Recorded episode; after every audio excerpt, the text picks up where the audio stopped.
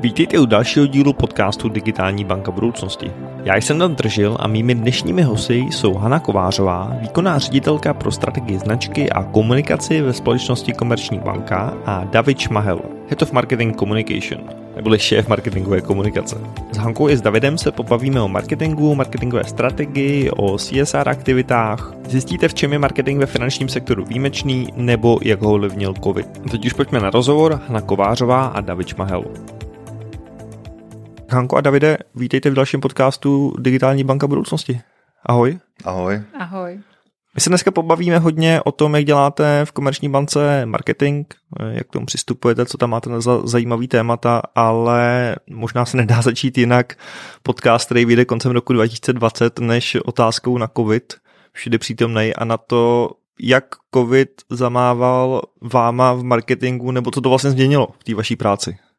Samozřejmě změnilo to hodně. Já jsem eh, měla teda tu nevýhodu, že eh, jsem do banky nastoupila vlastně měsíc před začátkem covidu, takže já jsem do banky naskočila v únoru a, a hnedle měsíc na to jsem se ocitla na home officeu a začala řešit krizovou komunikaci, což byl asi pro nás všechny takovej Ehm, řekla bych, nejrychlejší nástup do toho všeho, protože to, co bylo nejurgentnější a ta rychlost, myslím, že se pak projevila úplně přes celý rok. Ehm, neznám asi rychlejší vůbec rok ve svém životě v marketingu, než byl tenhle ten. Tak jsme museli bleskově začít informovat veřejnost a, a klienty a pobočky a zaměstnance a vlastně všechny, co vůbec mají dělat, jestli mají do práce nebo mají být doma, jak mají pracovat, vybavit je technikou. Jo? Takže, takže tohle to bylo jako neuvěřitelná škola a seznámila jsem se se strašnou spoustou lidí přes Skype, které občas jsem potom potkala i jako fyzicky, což bylo strašně milý, ale, ale ta rychlost se jako projevila, bych řekla, úplně ve všem. A, a David může asi potvrdit, že to, co se dělo v marketingové komunikaci na jaře, kdy všichni vlastně najednou si říkají, aha, tak my asi nemůžeme mít ty stejné reklamy, jako jsme měli doteď a, a veselé si cestovat jako po světě a ukazovat šťastný lidi na cestách, tak, tak to bylo něco, co, co určitě nás jako všechny zastihlo. A přesně tak, jako jsem, jak Anka říká, že my jsme měli v kampani, kde jsme komunikovali to, že cestujte po Evropě a, a byl tam otevřený kabriolet a, a pár, který byl velmi veselý na své cestě. A to jsme v podstatě během několika dní museli změnit, zastavit, změnit, upravit a tou rychlost, ta rychlost, která v podstatě eh, letos byla, tak to, to opravdu nepamatuju, nepamatuju vlastně nikdy. Jo? Že jsme byli schopni během dvou týdnů nasadit nové reklamy, vytvořit je, a spustit a aby, aby, jsme, aby byly aktuální, aby reagovali na tu současnou situaci. Je pravda, že klasicky se tady ty věci asi ladí týdny nebo měsíce a najednou prostě do toho přijde nějaký nový nařízení nebo, nebo nová skutečnost a vy musíte reagovat jako skoro z hodiny na hodinu. Přesně tak, no, přesně tak. Bylo to tak, byla to škola i pro agentury, si myslím, protože hmm. oni sami potom přiznali, že uh, oni byli taky v extrémním tlaku těch klientů a, a vlastně nejenom tom tlaku předělat to, co mají, jo, což, což bylo něco, s tím se jako znali, ale, ale připravit i nové komunikace, které reagují na tu situaci. A ta situace tím, jak se měnila vlastně ze dne na den, zejména na tom jaře, kdy jsme na to opravdu nebyli zvyklí, tak, eh, tak to byla jako enormní zátěž na všechny. Já, já si pamatuju, že jsme pracovali no, 14 hodin denně minimálně. Jo. My hmm. jsme začínali krizovýma hovorama ráno hned brzy, uh, před osmou a končili jsme v 7 v 8 večer jako posledním kolem a pak teprve člověk začal ještě zpracovávat nějakou práci, tak to bylo jako velmi intenzivní. A to byla hlavně ta jarní vlna. Ta podzimní, myslím, že tam už jsme byli jako relativně vyrelaxovaný, protože tam už jsme tak jako spoustu věcí měli nastavených, už jako zajetých, takže tam myslím, že už nás jako málo co překvapilo. Já si myslím, že bylo jako hlavně důležité a to, to vnímám jako velmi dobře, že jsme nepřestali komunikovat, jo? Že, že jsme reagovali na tu situaci, snažili jsme se tam jako být relevantně, snažili jsme se i pomáhat, když jsme někde pomohli, tak jsme se snažili to zase říkat, ať už interně nebo externě. A to platí pro jaro i pro podzim. Ale důležitý bylo, že jsme vůbec tu komunikaci udrželi. Že, že jsme ji nevypli nebo nezačali šetřit třeba, jo? Což, což by asi ekonomicky z pohledu toho, co se dělo, by dávalo do nějaký míry smysl, ale, ale pro tu značku by to bylo jako velmi špatný a myslím, že i ten signál na veřejnosti hmm. by byl jako špatný. Hmm. Eh, přesně tak, jako když se podíváme na nějaký data třeba i ze zahraničí ve Spojených státech, vlastně v té první vlně covidu, tak téměř 40% firm vlastně zrušilo své kampaně, jo, svoji komunikaci, jo, což když se podíváme na nějaké historické data, jak jsou značky úspěšní v době krize, nebo hlavně po krizi, tak tam samozřejmě vidíme to, že značka, která investuje minimálně stejně nebo ideálně ještě víc než uh, před krizí, tak z té krize vlastně uh, vyjde silnější. Jo? Takže uh, jsou to data na základě nějakých výzkumů prostě z posledních, já nevím, tří, pěti krizí, které už proběhly, ale to se, letošek nebude určitě jiný. Mm-hmm. Možná ještě specificky to se to dotklo i, teď mě napadá uh, těch korporátních segmentů, jo? protože my tady hodně mluvíme teďka spíš o tom retailovém no, segmentu nebo možná small businessovém, ale ten korporátní segment, tam pro ně to bylo podle mě asi ještě těžší skoro, uh, protože to jsou B2B biznesy, které jsou postaveny na osobních vztazích, hmm. osobních setkáváních. Jo? A, a to vlastně to, co nás zasáhlo asi jako velmi, tak bylo úplně najednou zastavení všech eventů, jako všech akcí, všech setkávání, všech, všechno, co bylo jako rozplánované, tak najednou nebylo. To se úplně jako se zastavilo. A e, vlastně pro ten korporátní segment e, muselo nastat něco takového jako změna v myšlení, že oni museli najednou pokud byli zvyklí třeba na veletrzích nebo na nějakých osobních setkáních si jako najít kontakty a udělat si nějakou takovou tu pipeline biznisovou, když to řeknu vošklivě anglicky, tak najednou museli najít jako jiný způsob, jak je vygenerovat si ty stejné kontakty a jak je oslovovat a jak, jak ten biznis rozvíjet. Tak tam, tam si myslím, že asi ten dopad byl největší a jako zvládli to, zvládli to dobře. Uh, myslím si, že to bylo i, i díky tomu, že tady vznikla spousta podpůrných programů, uh, které i, i jsme rádi, že vůbec tady vznikly na tu podporu to, uh, obecně těch biznisů. A a, ale oni se zase extrémně rychle museli naučit jo? A, a začít je nabízet, aby věděli, jak poradit správně těm, těm firmám. Tak tady si myslím, že asi ten, ten dopad na to fungování byl asi největší. No. S tím, že od nás už vlastně žádnou moc podporu nedostali, protože vlastně nebylo jak. Nebylo jak. Akci jsme jim prostě neudělali. A týká se samozřejmě těch interních akcí jo, pro hmm. naše zaměstnance. Jo, ta, protože jsme přece velká firma a velká banka a i to setkávání zaměstnanců samozřejmě najednou nebylo. Jo, takže tam se řešily i nějaké způsoby, jak by se ty zaměstnanci mohli potkat. Řešili jsme vlastně digitální nebo online setkání zaměstnanců, které máme každoročně. Takže i v tomhle ohledu nejenom vůči klientům, korporátním klientům, ale i vůči zaměstnancům, ta, ta změna prostě byla opravdu jako dramatická.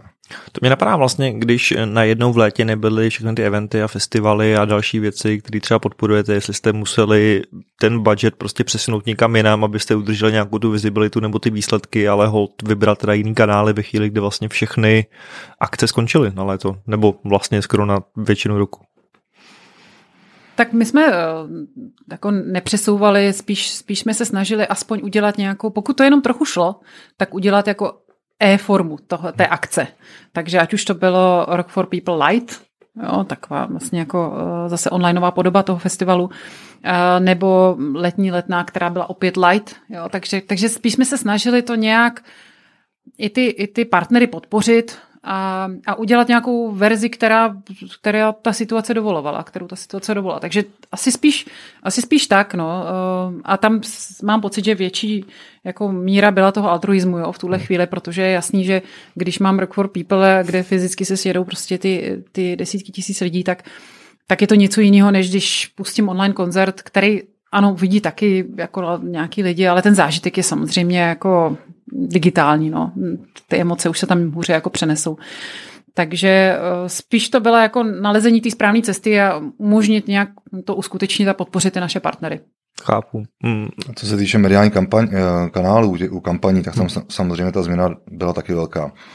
Lidi byli víc doma, nechodili ven, na ulicích nebyli, takže některé reklamní plochy, dejme tomu, nebo některé reklamní kanály najednou přestali dávat smysl. Takže samozřejmě ta televize, například digitál, eh, hrály a hrají eh, daleko větší roli, než to bylo v minulosti. Naopak outdoorové plochy, případně nějaký tiskový, eh, tiskový materiály, tak ty hrály tu roli výraznější. Myslíte si, že takový ten že, nebo že takovýhle vývoj vlastně je a že to jenom urychlilo? Možná míň těch outdoorových ploch a tak dále a víc přesun do televize, do digitálu, nebo jak to u vás to rozdělení toho mediálního budgetu vlastně, jaký to má vývoj? Určitě zrovna ta televize digitál, jako tam si myslím, že spíš posilujeme. Jo? Hmm. Je to daný nejenom tou současnou situací, ale obecně tou situací na trhu. My jsme historicky třeba tu expozici vůči televizi měli nižší, a protože jsme cílili na ty vyšší příjmové skupiny, na ty, na ty korporátní klienty a tak dál, kde třeba některé kanály daleko dávali větší smysl než ta televize, ale i vlastně s ohledem na naši konkurenci, tak, tak třeba například v televizi posilujeme. Jo.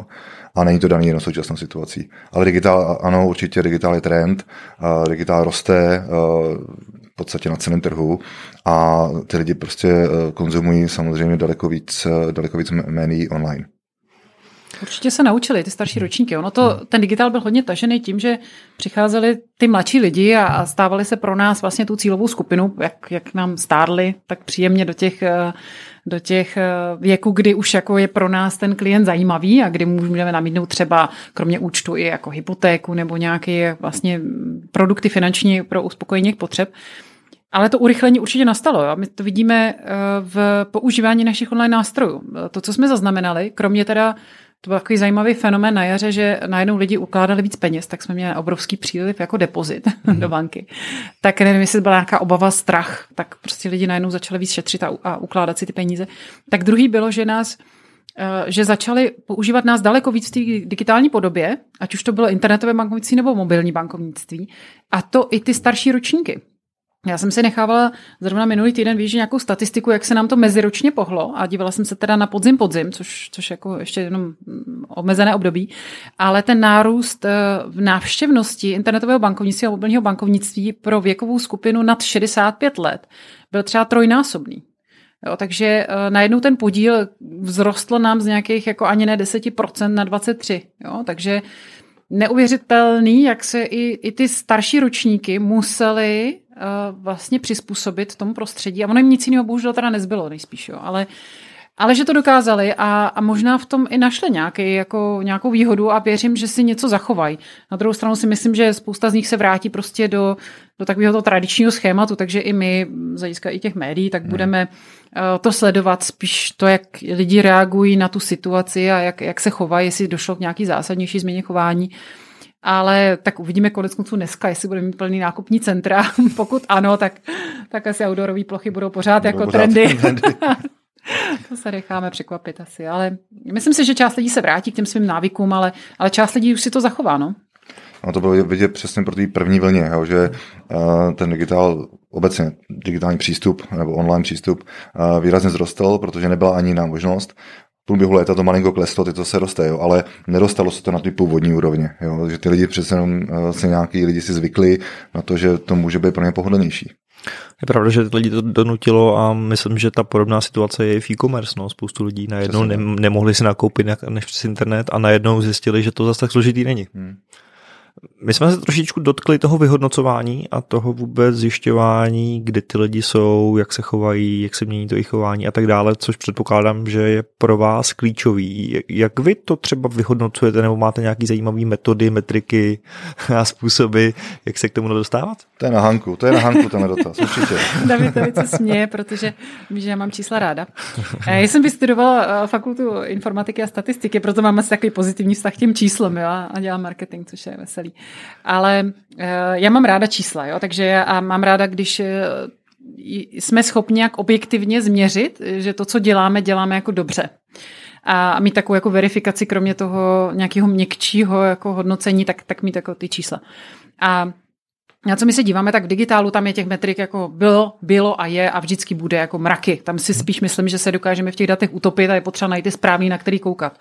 Ale eh, to, co není ještě úplným jako standardem a to, co, to, co jsme zavedli a, a budeme v tom určitě pokračovat, tak je eh, vyhodnocování marketingových investic a to se dotýká zrovna toho mixu eh, mediálního, který jsme tady zmiňovali, tak pomocí ekonometrie.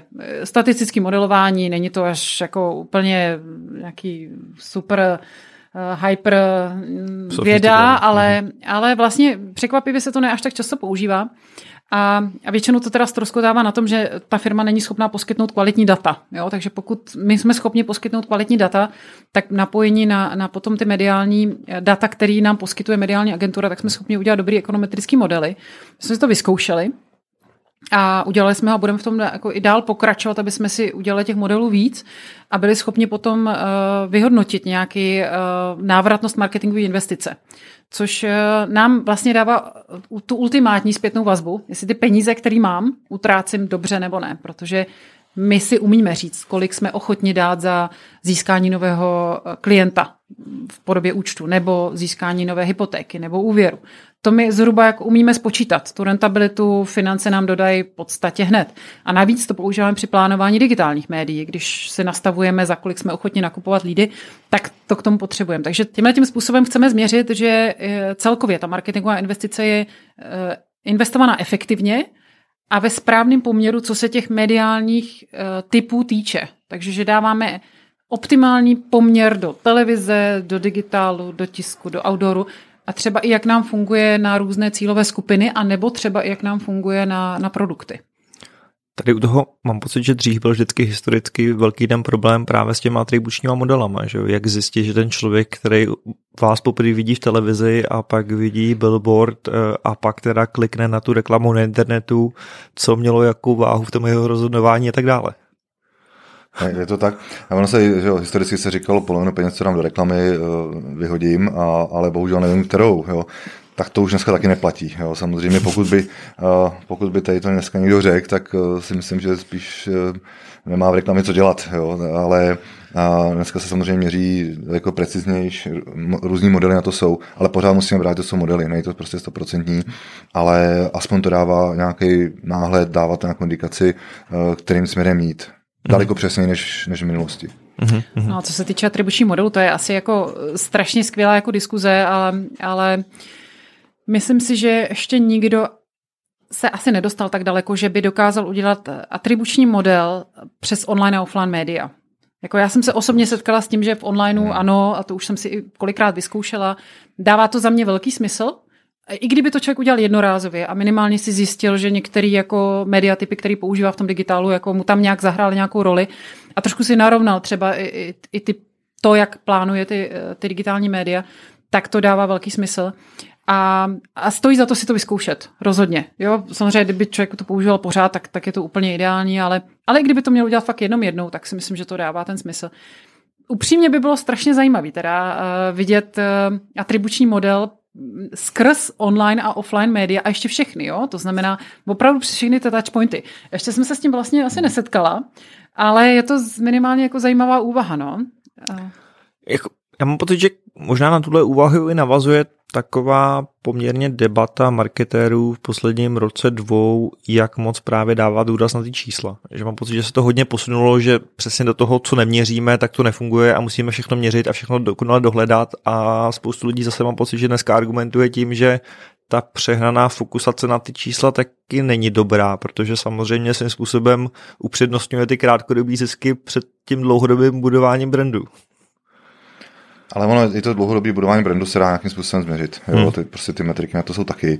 Jo? Takže samozřejmě je, je, to o těch číslech. Jo? Je to o těch číslech. Ale jak jsem říkal, uh, jako nebej dogmatický, jo? že prostě máme nějaký čísla, ale pořád musíme je vyhodnotit. Jo? Není to tak, že bychom vzali číslo a řekli, tolik dáme do médií, tady těch, budeme dělat tohle. Jo? Není to tak, takhle jednoduchý to není. Kdyby to tak jednoduchý bylo, tak eh, všichni marketéři jsou úspěšní. Jo? A to tak prostě není. Někteří jsou lepší, někteří jsou horší. Pořád tam vstupuje nějaký, nějaký moment, kdy, kdy ten člověk to musí prostě nějakým, řekněme, selským rozumem nebo nějakou zkušeností vyhodnotit a, a potom nějak aplikovat.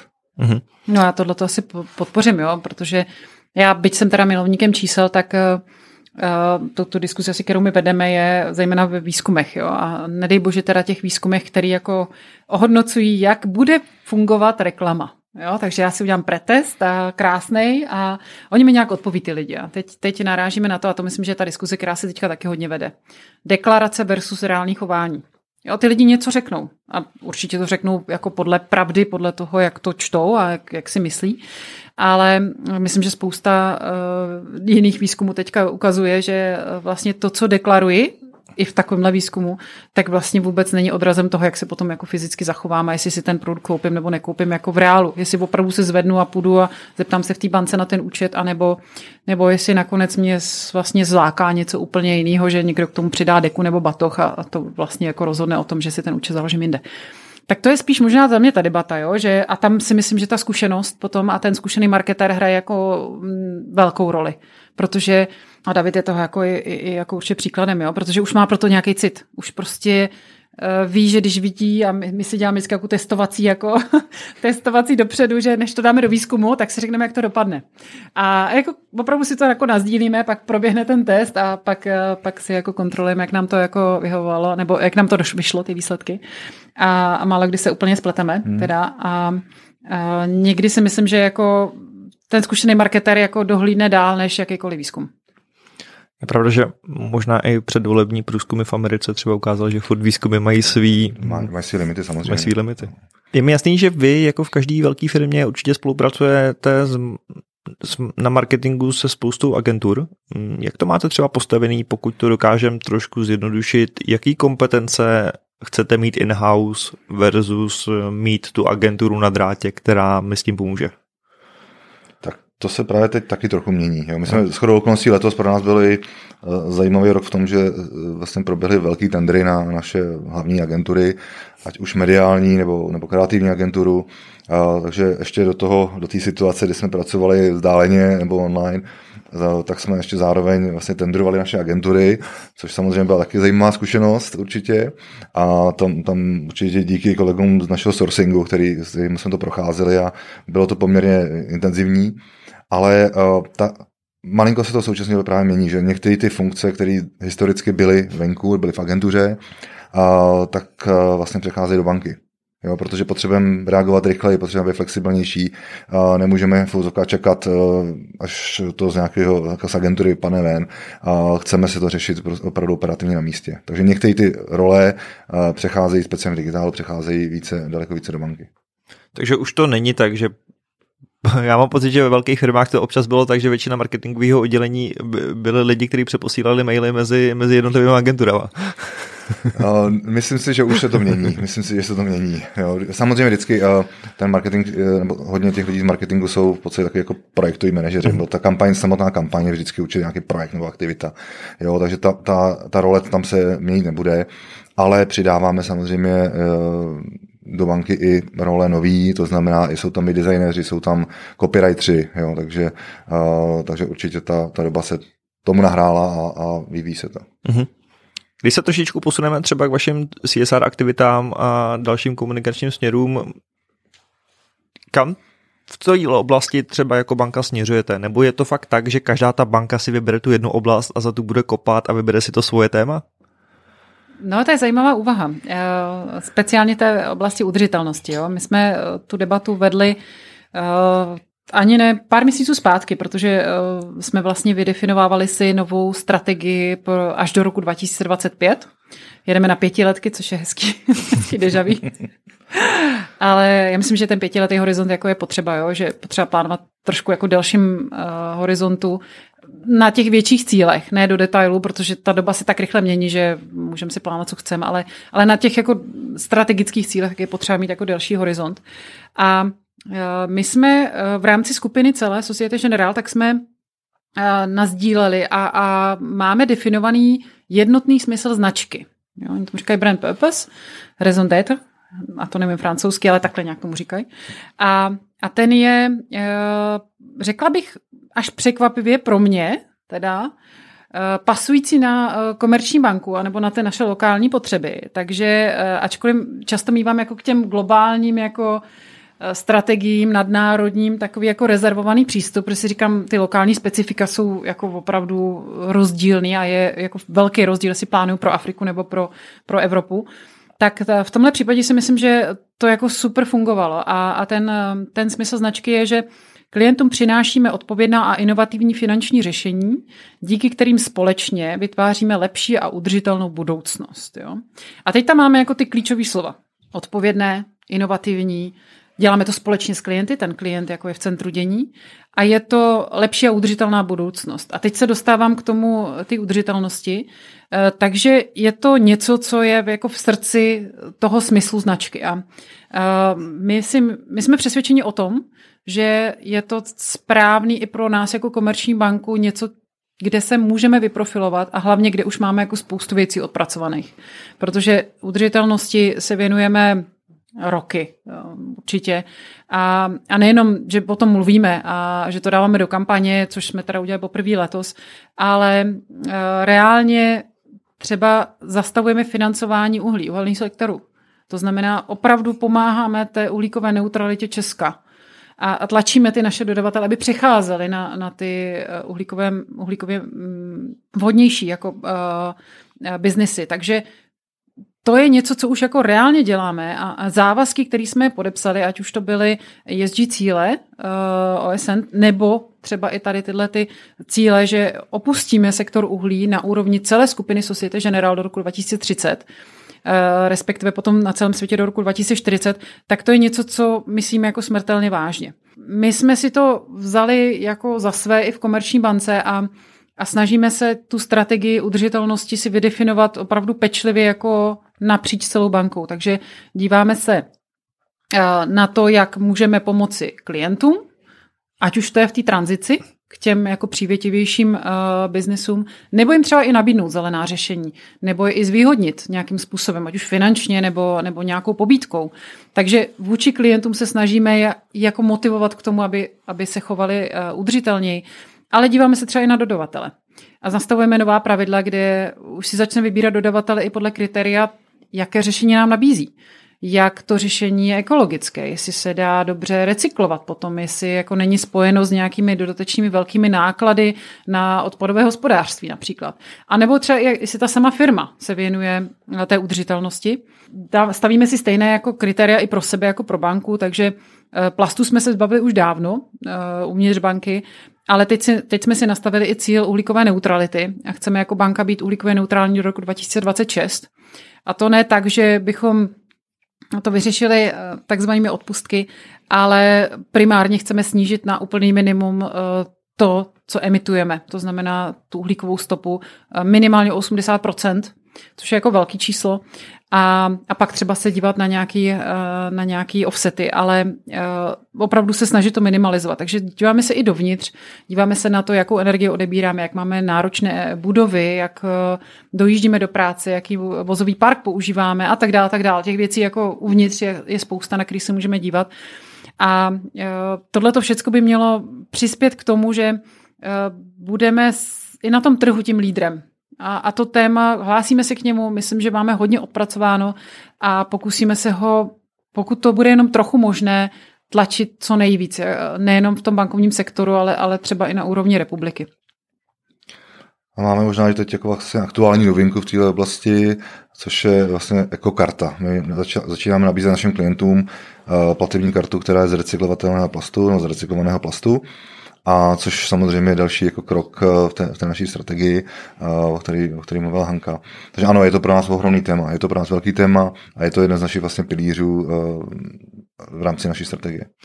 Probíhají nějaký třeba i vyhrocenější diskuze, jak daleko v tomhle zajít? Protože když říkáte takové kroky, jako nepodporovat uhelný biznis nebo výrazně snižovat emise, tak to je vždycky ať už nějaká ztráta potenciálního profitu, anebo nutnost investice probíhá nějaký diskuze, kdy se řekne, jasně chceme být zelený, ale zas ne tolik. No, eh, myslím si, že v té obchodní oblasti jako je to tvrdá diskuze. No. Samozřejmě ten, eh, každý ten biznis jako byl odpracovaný. Jo, nepřišlo to samo, nespadlo to z nebe a eh, je logický naprosto, že ty obchodníci budou muset hledat jako nové cesty a vlastně najít nakonec tu správnou cestu, jak ten cíl toho opuštění tohohle toho sektoru jako mm, splnit, ale současně najít třeba i ty možnosti, i pro tyhle ty klienty, najít možnosti, jak se transformovat. Jo? Takže to klade potom ještě daleko větší nároky možná na ty obchodníky, aby eh, byli naprosto kompletně zorientovaní v tom, jaké jsou možnosti v Evropské unie. Evropská unie je připravena na to, to tady podpořit, tu transformaci podpořit a má připravený biliony korun. Takže to je prostě něco, co se stane a my akorát musíme být jako zavčas připraveni a těm klientům to řešení jako nabídnout. Takže eh, spíš než by to byly jako tvrdý diskuze, tak eh, je to asi větší tlak. Eh, ten biznis se bude dělat trošku složitěji, a, ale myslím si, že všichni si uvědomují, že to dává jako velký smysl. A když se toho chopíme zavčasu dobře, tak si myslím, že to může i obchodně jako přinést svoje ovoce. Zní to, že to musí být výzva jak pro tu externí komunikaci, tak zároveň pro to interní. Vlastně přesvědčit, natchnout, vzdělat a tak dále ty lidi, kteří to u vás pak reálně třeba prodávají. No, je to tak. To je obchodní síť, ale Já si teďka vzpomínám na diskuzi, jako kdy jsme opustili papírově tištěný interní časopis a žurnál a nebyli všichni rádi. A nebo stačí letáky, že jo? A nebo, letáky, že... nebo zrušení letáku. Tak je pravda, že uh, asi nebudou všichni uh, nadšenci udržitelnosti a nebudou to jako hrdě podporovat, ale, ale myslím, že si to nakonec všichni uvědomují, že to je jako krok správným směrem. Byť by radši jako listovali tím fyzickým časopisem, tak si uvědomují, že ta doba se prostě mění. A, a ty obchodníci teda, ty si to uvědomují jako velmi, velmi silně, ale už nějaký roky. A ta současná doba eh, tomu opravdu hodně pomohla v podstatě, mm-hmm. že eh, přechod z papíru do onlineu. Samozřejmě v současné době ty lidi začali vnímat trochu jinak a uvědomují si, že to je opravdu nezbytný. Je pravda, že najednou ty lidi ty doma ty tiskárny nemají, že si nemůžou tisknout ty maily. A... Přesně tak. Eh, možná na odlehčenou máte nebo jestli můžeme zmínit nějaký zajímavý marketingový kliše nebo nějaký třeba faily, který jste zase zažili v točení nějakých kampaní nebo něco takového. Něco, co funguje nebo nefunguje za vás. Kliše, tak těch kliše je několik, ale no, jsou samozřejmě nějaké jako děti v reklamě a, a možná nějaký ten humor, rodinka, jo, a co se týče nějaké textace jo, nebo textu, nějaký sloganů, tak samozřejmě nejnižší cena a cena od jo, a nejlepší na trhu. Jo, ale jako je to kliše, když, když, se, když jsou nějaké diskuze kreativců, tak samozřejmě všichni se tomu smějou, ale ty firmy to dál používají, jo, takže ono to asi pořád funguje. Jo, a když se podíváme na velké firmy na trhu, speciálně třeba výrobci prací prášků, jo, tak to je jedno kliše za druhým. Jo. Ale to jsou speciální firmy, které to mají velmi dobře změřený, mají velmi dobře spočítaný, jak ty své miliardové rozpočty uh, utrácejí nebo investují a ty by si předpokládám ne, nedělali věci, které nefungují. Takže ano, je to kliše, ale prostě to funguje. Tak ono se občas říká, no, že kliše je jenom častokrát zopakovaná pravda. Že... Přesně tak, jsou to stereotypy nějaké, ale to neznamená, že to nemusí fungovat. Mm-hmm. Přesně tak. Mm-hmm. Napadne vás tak ještě já bych dopadla, eh, doplnila zvířátka akorát. A zvířátka ještě. Zvířátka, zvířátka to je taky taková sázka na jistotu no, v reklamě, ale ale přesně jak říká David, jo, je to, my si tomu vždycky smějem, uh, písnička ještě. Písnička. Veselá, ideálně. My se tomu smějeme, ale uh, jako je v podstatě bych říkala prokázaný, že to funguje, jo. A a jsou opravdu i kliše a to, to mě překvapilo teďka nedávno, že existují i třeba pro mycí, eh, pro mycí gely, tak existují uh, přesní návody, jak se mají záběry dělat a které části těla se mají použít pro to sprchování třeba, jo, že a opravdu jsou jako úplně jako ultimátně definovaný manuály, manuály, manuály, co se má jako zabrat a co bude mít největší eh, jako účinnost. A prostě to tak jako je a funguje to. No. Tak je to jako zajímavý, ale ta, myslím si, že kreativita by nakonec asi měla zvítězit nějaká neotřelá, ale, ale pokud už člověk neví, tak se vždycky může uchýlit těmhle těm je pravda. A zvířátkům. Je pravda, že jsem kdysi taky čet, že vlastně když se analyzovalo hrozný množství reklam, takže ve výsledku tu je, já nevím, 12 eh, vzorců, který se vlastně v různých obměrách furt opakují, ale že i ta kreativita má ty své hranice a už jsou prostě vydefinovaný minimálně nějaký mantinely, který očividně fungují nebo nefungují. No je to tak, ona nakonec je tím podkladem asi ta psychologie, jo, takže uh, to, jak přesvědčovat lidi, tak, tak to už jako psychologové popsali, to už jako nemusíme vymýšlet nic nového, takže minimálně, kdybychom si vzali tady tyhle ty návody, jak uh, techniky přesvědčování, tak si myslím, že dokážeme jako přesně jako na to napasovat i ty reklamy. Ale jako proč ne? Vždycky se to dá uchopit nějak ponovu a i, i takový, taková věc, jako je testimoniál nebo porovnávání, jako se dá uchopit různými způsoby a, a lépe či hůře. Ty jsi zmínila, že ten marketing je vlastně psychologie, bavili jsme se tady hodně o datech, o číslech, ten marketing vlastně má hrozně moc podkategorií a člověk eh, se musí furt vzdělávat v nových a v nových oblastech, aby tomu správně rozuměl. Jak vy dva se třeba konkrétně vzděláváte nebo snažíte se udržet eh, na tom, na té špičce toho oboru? Tak já můžu začít. Uh, mě to jako baví, jo, se eh, vzdělávat, uh, takže já hledám jako každou příležitost a úplně ideální za mě je, když ty novinky dostávám v nějaký koncentrovaný podobě. Takže už mám takový osvědčený konference a, a taky mám osvědčený jako lidi z branže s kterými jako se ráda stýkám a, a diskutujeme ty novinky. Takže to je něco, co mě asi funguje i nejlíp, protože pak oni mi třeba nasměrují na nějaké nové knížky a, a nové studie a tak dále a ty já tomu si jako nastuduju. Ale tohle je něco, co mě i jako baví. Historicky se mi vždycky podařilo uh, takhle natchnout uh, nejenom tým, což většinou jako nebyl vůbec žádný problém, ale i agenturu. A, a často se podařilo, že ta agentura se proto taky nadchla a, a dokázali jsme společně se i vzdělávat, což jako extrémně oceňuji. Že vlastně agentura není v té pozici, že já všechno vím, já všechno znám, a, všude jsem byla, od čeho mám klíč, ale že vlastně taky jsou připraveni se vzdělat. A, a třeba díky tomu jsme i s uh, minulou agenturou uh, DDB vyrazili do Londýna, do Aramenív uh, agentury, uh, špička naprostá světová.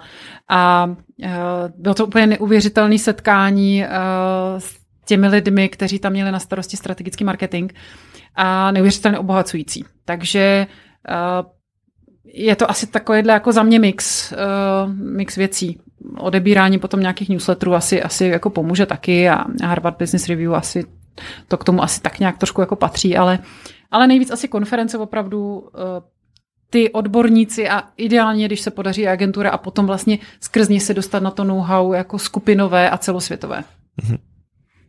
No tam jsou i to marketingu jako je pár takových jako legend, jo, nebo takových mm. jako superstar, jo, který samozřejmě je dobrý sledovat. Jo. Tam je lesbiné, prostě eh, Mark Ritson je prostě pár takových jmen, který jsou zajímavý eh, opravdu sledovat, protože s těma datama třeba pracují. Jo, nejde to nějakým, jako, že to je jenom kreativec, no, ne, říkám jenom, ale uh, člověk, který jede na základě nějakého svého pocitu, ale mají to třeba nějakým způsobem podchycený datově, nebo mají to změřený ty, uh, ty, svoje, ty svoje doporučení, jo, nebo ty své myšlenky.